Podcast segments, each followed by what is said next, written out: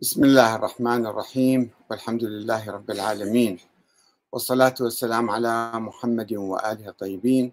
ثم السلام عليكم أيها الأخوة الكرام ورحمة الله وبركاته. قال رسول الله صلى الله عليه وآله وسلم كيف بكم إذا رأيتم المعروف منكرا والمنكر معروفا؟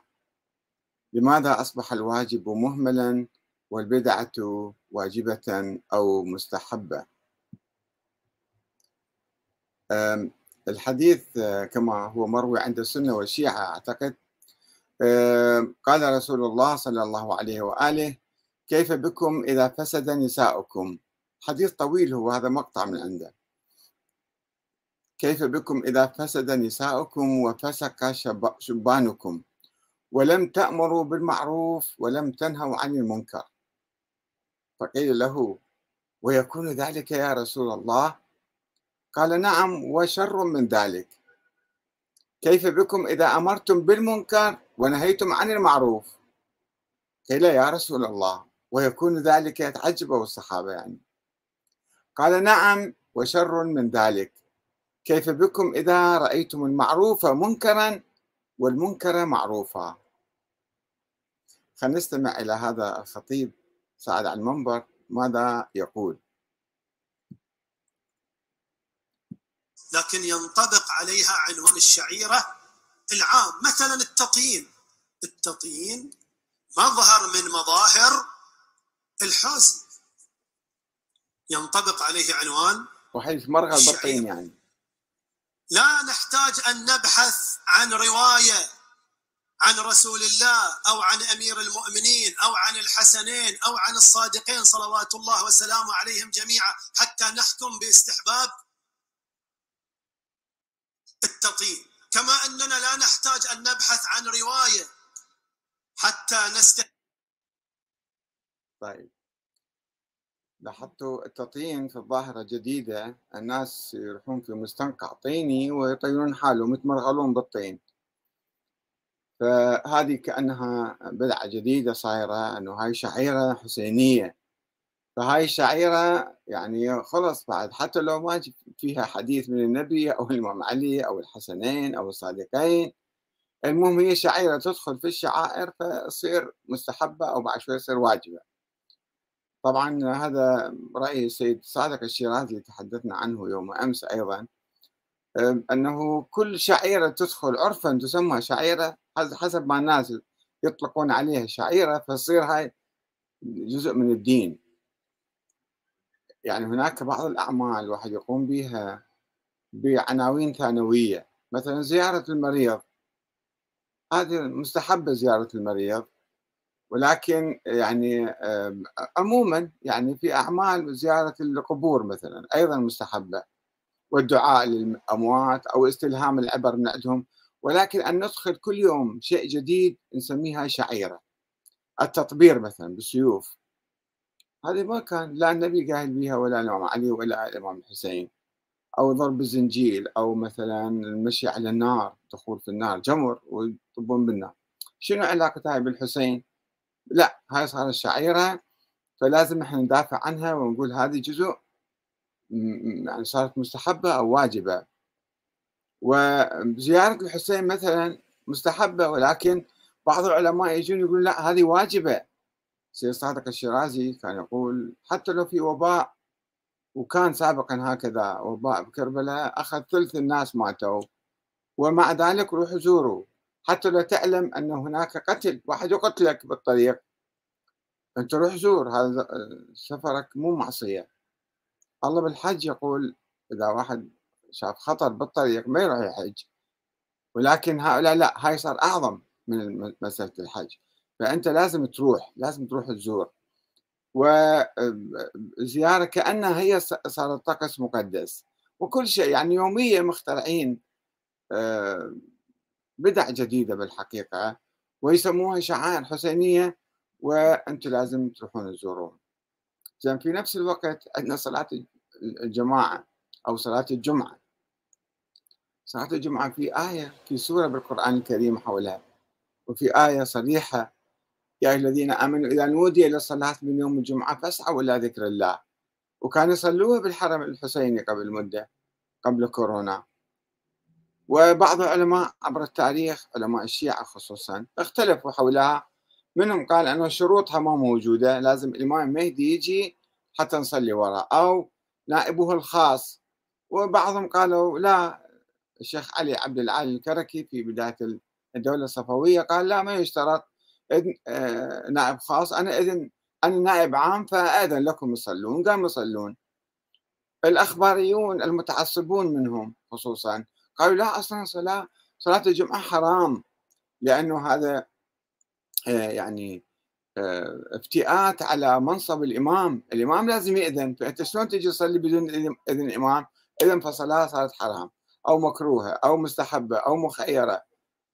وبعض الأشياء الكفرية الآن قاعد نسمع بها أن الأئمة يخلقون ويرزقون ويحيون ويميتون.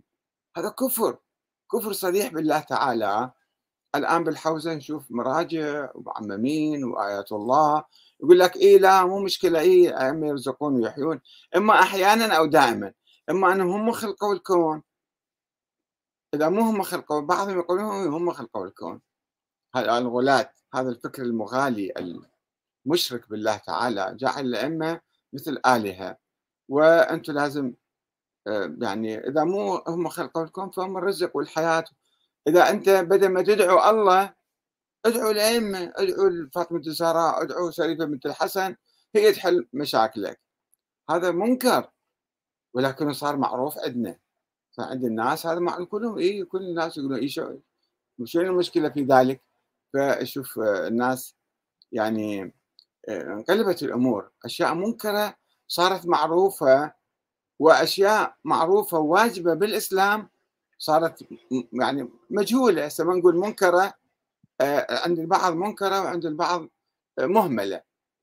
فمع الأسف الشديد هذا التحول هذا انحطاط بالأمة الإسلامية وفي أي مجتمع يكون فيها الأمور يعني سائدة أن الواجبات مهملة آه، زيارة مليونية. طيب جيد. عال زيارة مليونية 220 21 مليون 22 مليون. زين ليش ما أنتم صلاة الجمعة مسووا مليونية؟ ادعوا إلى قولوا صلاة الجمعة واجبة وتعالوا صلوا يا ناس. شوفوا الناس يجون يصلون كما قال السيد محمد الصدر رحمة الله عليه في التسعينات أواخر التسعينات. ما كان الشيعة يصلون صلاة الجمعة بالعراق. فسن هذه السنة الحسنة يعني هذا الواجب أقام أحيا هذا الواجب وبالتالي الناس كلهم قاموا يصلون صلاة الجمعة. فليش الآن صلاة الجمعة مهملة؟ لأن المراجع ما يديرون بال مو مو قضية هذه. كيفك أصلي الظهر أو أصلي جمعة؟ لا. أنت كمرجع ديني أو حاط نفسك قاعد تتكلم باسم الدين والناس يستفتوك وينظرون إليك حتى توجههم. أنت تسكت وتقول لا مو مشكلة هذه. تهمل هذه الصلاة الواجبة. هذه مشكلة كبيرة حقيقة. ما أدري شلون يسموهم مراجع وهم لا يرجعون الناس إلى الله تعالى إلى القرآن الكريم إلى الأعمال الحسنة. ويجيبون أشياء ثانية يغطوها. يخافون يتكلمون. مراجع يعرفون أنه مثلا تطبير أو ضرب السلاسل أو إيذاء النفس يعني. هذا مو شيء معروف. هذا منكر. أن تأدي نفسك. ولكن يخافون على على مصالحهم على مراكزهم على ما أدري آه، مقلديهم فما يصدون إلى المنكر؟ النبي يقول نعيد الحديث يعني كيف بكم إذا أمرتم بالمنكر ونهيتم عن المعروف؟ وبعدين الحديث الآخر كيف بكم إذا رأيتم المعروف منكرا؟ والمنكرة معروفة. المقاييس كلها تنقلب. إذا دعينا الوحدة الإسلامية لا حرام ما يجوز. ادعوا للتفرقة إيه يخالف. شلون هذا منطق؟ يعني المنطق اللي يسود عندنا منطق مقلوب. وتنبأ بذلك رسول الله صلى الله عليه وآله وسلم في بداية آه، قيام الإسلام. وتوقع أنه الآن في زمن النبي الناس كانوا يعملون بالمعروف وينتهون عن المنكر وينهون عن المنكر ولكن بعدين صار تدهور عندنا. يجب أن نشعر بهذا التدهور ونتحرك لإحياء الواجبات والابتعاد عن البدع التي تدخل كل يوم بالإسلام أو بالتشيع أو بالشعائر الحسينية. كل ما دخلت بدعة نقول إيه ما دام العرف قال هذه بدء هذه شعيرة فإذا هذه صارت مستحبة وصارت واجبة. هنا المشكلة يعني أنا أخذ تعليقات أخوة كثيرون بالعشرات الأخ أحمد الجنابي يقول لا قوة إلا بالله. جمال هياجنا يقول إنه سقم سقم الفهم وتغيب العقل. خالد العزاوي يقول لأنها تساعد الكهنة والطغاة على استعباد الشعوب المسلمة البدع يعني. آه، الجشعمي يقول لأن اتبعوا الباطل وتركوا دين ربهم. عبد الرحمن العبد الله يقول بسبب ابتعادنا عن كتاب الله. أبو أمين الأسدي يقول مع العلم المستحب ضريبته باهظة وصعبة بينما الواجب سهل ومجاني. أحسنت شيخنا الجليل وهذا أول منشور ينال إعجابي أما بقية منشوراتك تثير ضغطي وتحطم أعصابي. هذه مشكلة أيضا. آه آه كريم عبد يقول لأن مصالح تجار الدين تقتضي ذلك. مصالح. مصالح تجار الدين مو رجال الدين. ما عندنا بالإسلام شيء اسمه رجال دين. عندنا تجار دين صايرين. أو كما قال الشاعر المصري الراحل أحمد فؤاد نجم آه رجال الدين لا يكذبون لكن الكذابين أصبحوا رجال دين.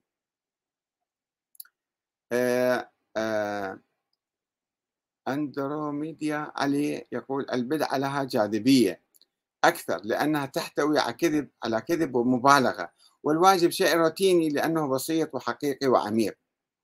أحمد الجنابي يقول أحد هذا واحد آخر الدكتور أحمد الجنابي يقول بسبب الجهل أولا ثم ادعاء المرجعية الإسلامية لناس غير أتقياء وغير فقهاء في الدين مسوين نفس المراجع وغير فقهاء في الدين ومعرفة مقاصده فيكون لبدع ما أنزل الله بها من سلطان فيقلده العوام. ويصبح ضالا مضلا.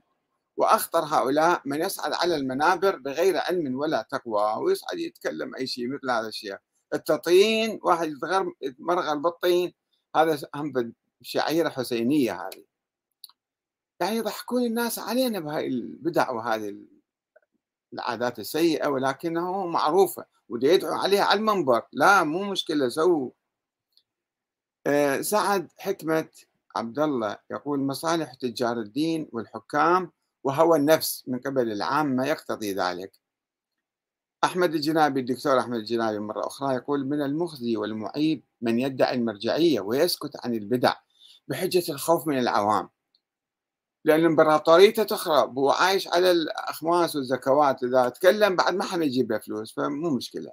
وأكبر ثلمة في الإسلام حين وضع بعض بعض المراجع أصولا للدين بدون دليل نقلي أو عقلي. يعني إيه يجيبوا لك أشياء بدع فكرية هم يسوون مو فقط ممارسات البدع بدع نظريات. آه، جواد الطائي يقول هكذا خطط العباسيون دهاة الأمة. جهاد البدر رعاية التوازنات تقتضي ذلك عند تجار الدين. سمير خلف يقول ببساطة البدع تجد من يمولها. والوطن لا يجد من يركنه على المصطبة ولهذا بقي يلهث خلف الخرافة والبدع.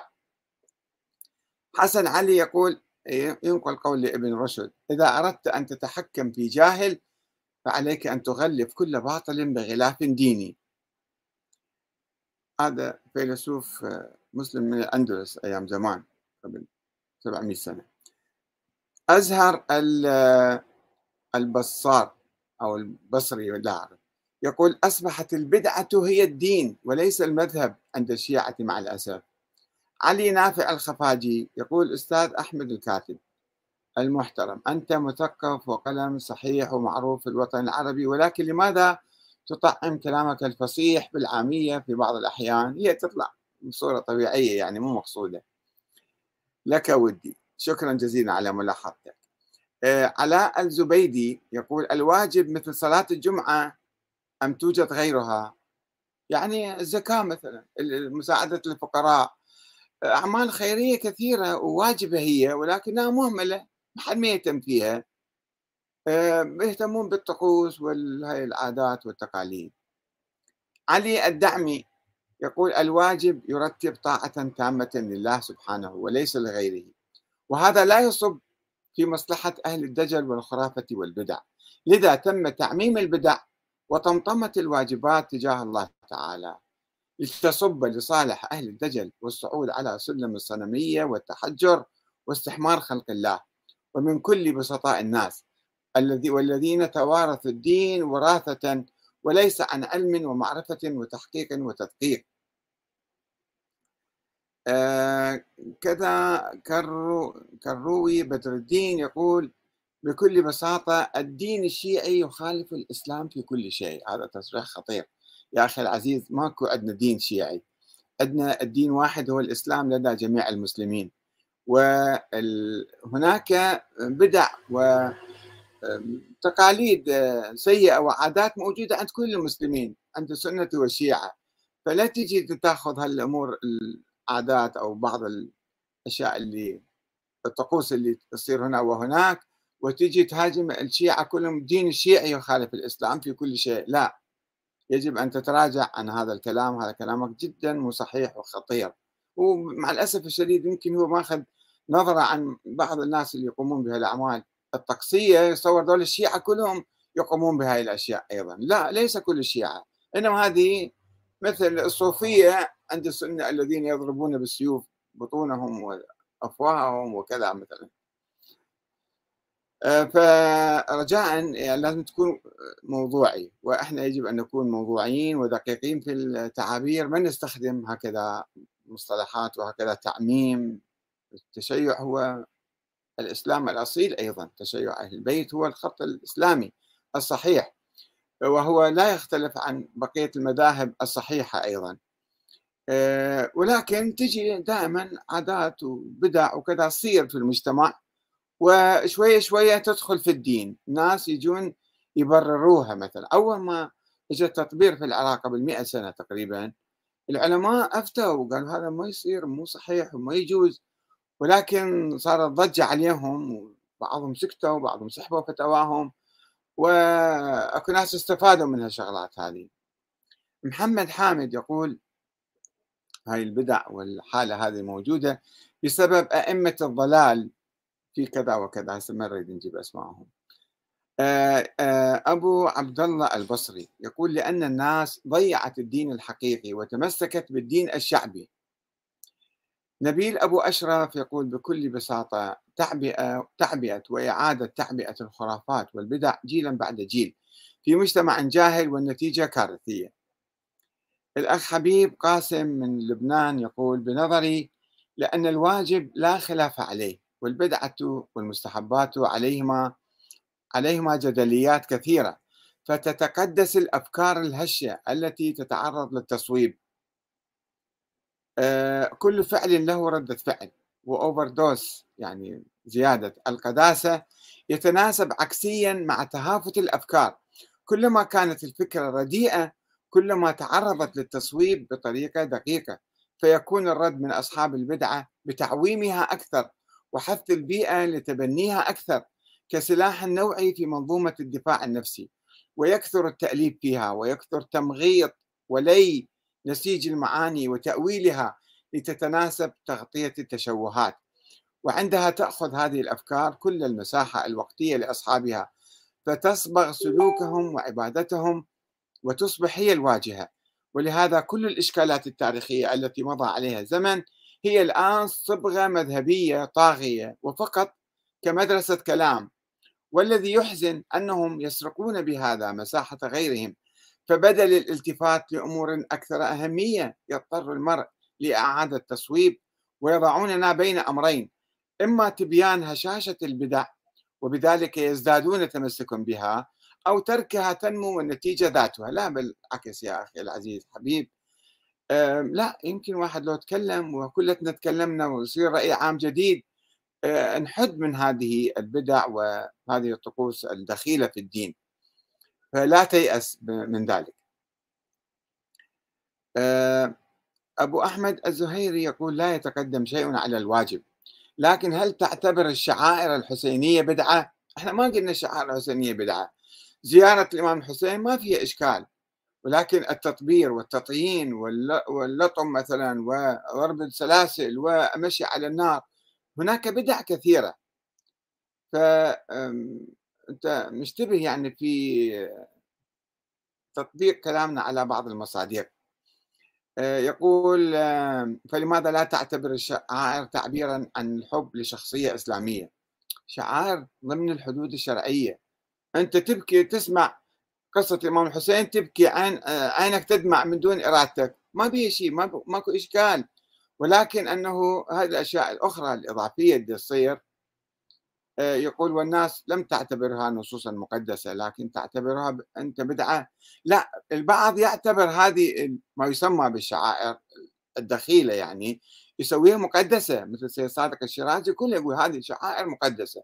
حتى لو ما فيها مثل هذا الشيخ التطيين هو آه، شعيرة مقدسة ما يصير أنتم تناقشوها بعد. أتمنى أن تنقدوا بحيادية وعلمية وإلا فأنتم ذو اتجاه مشبوه. بسرعة حكم علينا أيضا. أه على أي حال. الله يسامحك يا أخ أبو أحمد الزهيري. يقول أحمد الربيعي كيف إذا إذا رأيتم المنكر معروفا والمعروف منكر نفس الحديث النبوي هذا. وكيف إذا أمرتم بالمنكر ونهيتم عن المعروف. عبد أحمد اللهيبي يقول الحمد لله على نعمة اتباع سنة النبي صلى الله عليه وآله وسلم. لا نزيد ولا ننقص بإذن الله تعالى حتى نلقى الله عز وجل. أحسن. قيصر الأمير يقول لأن الروايات أصبحت سيدة الموقف ونحي القرآن والسنة النبوية صحيحة جانبا. فيصل أبو فاطمة يقول لأن الواجب أساسه التوحيد والبدع أساسها الشرك الذي يزينه الشيطان وهو هدفه الأساسي في الحياة الدنيا. الأخت بشرى العامري تقول السنة النبوية لا تخالف القرآن عند المؤمن. بعد البحث والتنقيب في عقيدة المسلمين وجدت بأن الشيعة يرجعون في كل أحكامهم الفقهية إلى كتاب الله والسنة النبوية لا غير. ثم هم يرتبون القرآن في المرتبة الأولى والسنة النبوية في المرتبة الثانية. ونعني بذلك أنهم يخضعون السنة للمراقبة ويعرضونها على كتاب الله العزيز. فما وافق منها كتاب الله قبلوه وعملوا به وما خالف كتاب الله تركوه ولم يقيموا له وزنا. والشيعة يرجعون في ذلك إلى ما قرره أئمة أهل البيت عليهم السلام. رواية عن جدهم رسول الله صلى الله عليه وآله وسلم الذي قال إذا جاءكم حديث عني فأعرضوه على كتاب الله. فما وافق كتاب الله فاعملوا به وما خالف كتاب الله فاضربوا به عرض الجدار. وقد قال إمام الأئمة الإمام جعفر الصادق عليه السلام مرات ما لم يوافق من الحديث القرآن فهو زخرف. بعدين تهاجم الآخرين يسموه قصدنا هذا بس يا أختي العزيزة أخت بشرى هذا مبدأ صحيح هذا موجود في العقل الشيعي الأول. ولكن المشكلة أنه يوم بعد يوم يصير عندنا جهل حتى في الحوزات حتى عند المراجع. جهل يجي مرجع يقول لك الإمام علي لم يخلق الكون ولكن أحيانا الأئمة يخلقون ويرزقون. هذا كفر بالله تعالى ويسمي نفسه مرجع مثلا. يعني فتاوى عجيبة غريبة. أو ادعوا الأموات أنت ذولا يستجيبوا لك ويحلون مشكلتك. هذا شرك بالله تعالى. ففي أشياء عندنا منكرات إما كفر إما شرك إما بدعة صايرة لا حلال ويأمرون بها يأمرون بالمنكر يأمرون بالشرك والكفر ويأمرون بالبدع. وهم يلبسون عمائم ولحى ويقول لك أنا آيات الله. فهنا المشكلة. ما تتفضلين به هو هذا موجود وصحيح. ولكن عمليا نشوف انحراف عند المشايخ والخطباء وعند الناس بصورة عامة. عند بعضهم لا أقول عند كل الناس يعني. فراس فيصل آل فياض يقول لأن أرباب المنابر من الجهلة جهلوها تلامس عواطف العامة والبسطاء. مو بس أرباب المنابر حتى الذين يدعون المرجعية هذه الأيام. وبالتالي الأخت بشرى مرة أخرى تعود تقول تعتبرون إقامة الشعائر الحسينية من البدع. لا شوفي لازم تدققي في أشياء عادية وبسيطة ومحبذة ومستحبة. يعني واحد يزور قبر الإمام الحسين شنو الإشكال في ذلك بالعكس يستلهم العبر ويستلهم ويتعاطف مع قضية الحسين ويسير على درب الإمام الحسين ويتفاعل ويشحن نفسه روح ثورية وروح الإباء والتضحية والفداء. هذا ما في إشكال. ولكن الإشكال أنه يوميا إحنا نسوي بدعة جديدة وندخلها باسم الشعائر الحسينية وتعال بعد ما حد ما يمسها وأحد ما يقترب من عندها وما يصير تنتقدها. لا مو كل شيء مو كل بدعة صارت شعيرة يا أختي الكريمة. ولو هي شوية منفعلة زايد يعني أنا ما فلاح جابر يقول بسبب نضج التجهيل المبرمج في عقول المجتمع وأصبح يعطي أكله. آه، شيخ سيد أحمد من موريتانيا يقول ولماذا أصبح الاقتداء بالذات كل واحد يعني يرجع لنفسه وهجر نظام الأمة واجبا والاقتداء بأئمة آل محمد والدخول في نظام الأمة بدع مع أن الرسول صلى الله عليه وآله يرسل اثنين إلا أمر لم يرسل اثنين إلا أمر أحدهم ما تعليقك مو مهم حديثنا يا أخي العزيز. إحنا ما نقول لك لا تقتدي لا بالعكس اقتدي بأئمة آل محمد ولكن ما تصنع من نفسك يوميا بدعة جديدة وتقول هذه دخلها بالدين. هنا كلامنا. ضياء محسن العراقي يقول لأن المرجعية تريد هذا. عبد الله عبد الله يقول لأن الحديث والروايات تقدمت على النص وأصبح لها قدسية أكثر من النص القرآني. آه قرار عشرون يقول زيارة الحسين مستحبة في كل زمان ولا تسمى زيارة الحسين بدعة. إحنا ما زيارة الحسين بدعة أخي عزيز أنت أنت راح ذهنك إلى هذا الموضوع. آه بعدين آه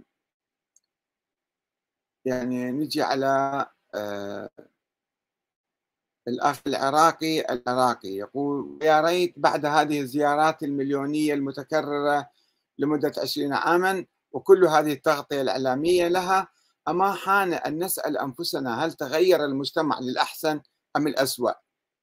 هل قل الفساد بجميع أنواعه؟ هل قلت الجرائم بكل أنواعها؟ هل القضاة أصبحوا أكثر حرصا على المال العام وإحقاق الحق وعدم ظلم الضعيف هل ضباط الشرطة أوقفوا التعذيب وهم يؤدون التحية عند ضريح الإمام عند التخرج هل وهل وهل رغم أن كل فئات المجتمع تشترك بالسيرة والكواكب أو المواكب يعني. يوجد تقرير في التسعينات عندما بدأ السيد محمد صادق الصدر صلاة الجمعة أن الجرائم والسرقات انخفضت بنسبة 80% يعني هو كثير من الناس يروحون يزورون هالملايين أنتم تشوفوهم. يزور الحسين فقط لأنه يريد يزور الحسين. أو حتى يشفع ليوم القيامة. ما يعرف ان أو يغفر ذنوبه. البعض هكذا يعتقد أنه بس تبكي دمعة واحدة كل ذنوبك تروح. يعني طول حياتك أنت طول طول السنة اسرق وانهب واعتدي وأظلم زوجتك وأطفالك وأظلم المجتمع وغش وسوي ما تريد. بس روح ابكي على الحسين. فهذه آه الله يغفر كل ذنوبك. ولو كان مثل زبد البحر. هذا مو صحيح. الله يأمرنا بالعمل الصالح. ويحاسبنا على أعمالنا سواء بكينا أو ما بكينا ما يأثر ما, ما تغفر ذنوبك. أنت استغفر ربك وكن صالحا واعمل صالحا المجتمع يتغير. أما أنه بهذه الدعايات المزيفة أنه أنت بس تعال روح زور هذا اللي يحشد كثير من الناس. ما يعرفون ليش يزورون يمشي. المشي المشي مو في شيء شعيرة صاير شعيرة الآن. الله قال لك تعال امشي زور الحسين. وش قد تعطل اعمال أسابيع وأيام مثلا الدوائر معطلة وأعمال الناس معطلة وتضر الاقتصاد وتضر كذا هذا مو مشكلة. يقول لك إنه إحنا نحيي شعيرة المشي من الفاو إلى هذا 660 كيلو متر ويجون من إيران ومن باكستان ومن ما أدري من وين هم يمشون. هذا الله ما قايل تعال امشي. هذه مو شعيرة دينية مو شعيره صحيح الآن إعلام وكذا إنه والله يمشون الناس. صار شيء معروف هذا. ولكن حقيقة الأمر هذا المشي الله ما قايل به ولا الأئمة قايلين تعالوا امشوا. افترض روح زور الإمام الحسين بس مو بهالطريقة يعني تعطل الحياة فيها وتأخر البلد فيها وأشياء سلبيات كثيرة فيها. فهنا الكلام أنه إحنا حتى من نروح نزور بعدين غير نستوعب الدروس غير نغير حياتنا غير نقاوم الظالمين غير أنه نشوف شنو المشكلة في بلدنا ليش في فساد وفي تأخر وانقطاع مي وكهرباء وصحة ما عندنا ومستشفياتنا معطلة ودواء مو موجود في المستشفيات. وكل هذا يحتاج إلى صرف مدارسنا مهملة مدارس ما عندنا كافية تعليمنا منحط ومتأخر سواء التعليم الجامعي أو الحكومي أو الأهلي أو المدارس الأهلية. تعليمنا متأخر شوفوا ما عندنا إبداع في البلد. ما عندنا علم كافي بمستوى العلوم الموجودة في سائر الدول المتقدمة. كل هذا التخلف موجود وإحنا نقول خلاص إحنا خلينا نركز على المشي ونروح أيام طويلة ويعني أو أو أعمال أخرى ونسميها شعائر حسينية. وأحد ما يقترب من عندها ولا آه، يعارضها وإلا أصبح ناصبيا أصبح مشبوها أصبح كذا وكذا. يعني بينما صلاة الجمعة ما حد يهتم فيها إلا بعض التيار الصدري الآن مثلا يصلي صلاة الجمعة ولابسين عباية ما هاي العبايه بدعة. العباية هاي البيضة أنت سويت الصلاة مقصورة على التيار الصدري. خلي الصلاة تكون لكل الناس يجون يصلون لله وأن المساجد لله. فلا تدعو مع الله أحدا. لما تلبس عباية وتحط صورة ومقتدى مقتدى مقتدى خربت الصلاة أنت أيضا. صارت بدعة هاي بالصلاة.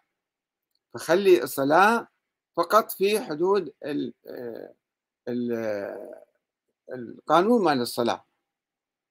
هذه مشكلة أيضا. يعني البدعة تصير لا معروفة الآن مو مشكلة. خلينا نسوي صلاة حزبية تصير هذه أو صلاة طائفية.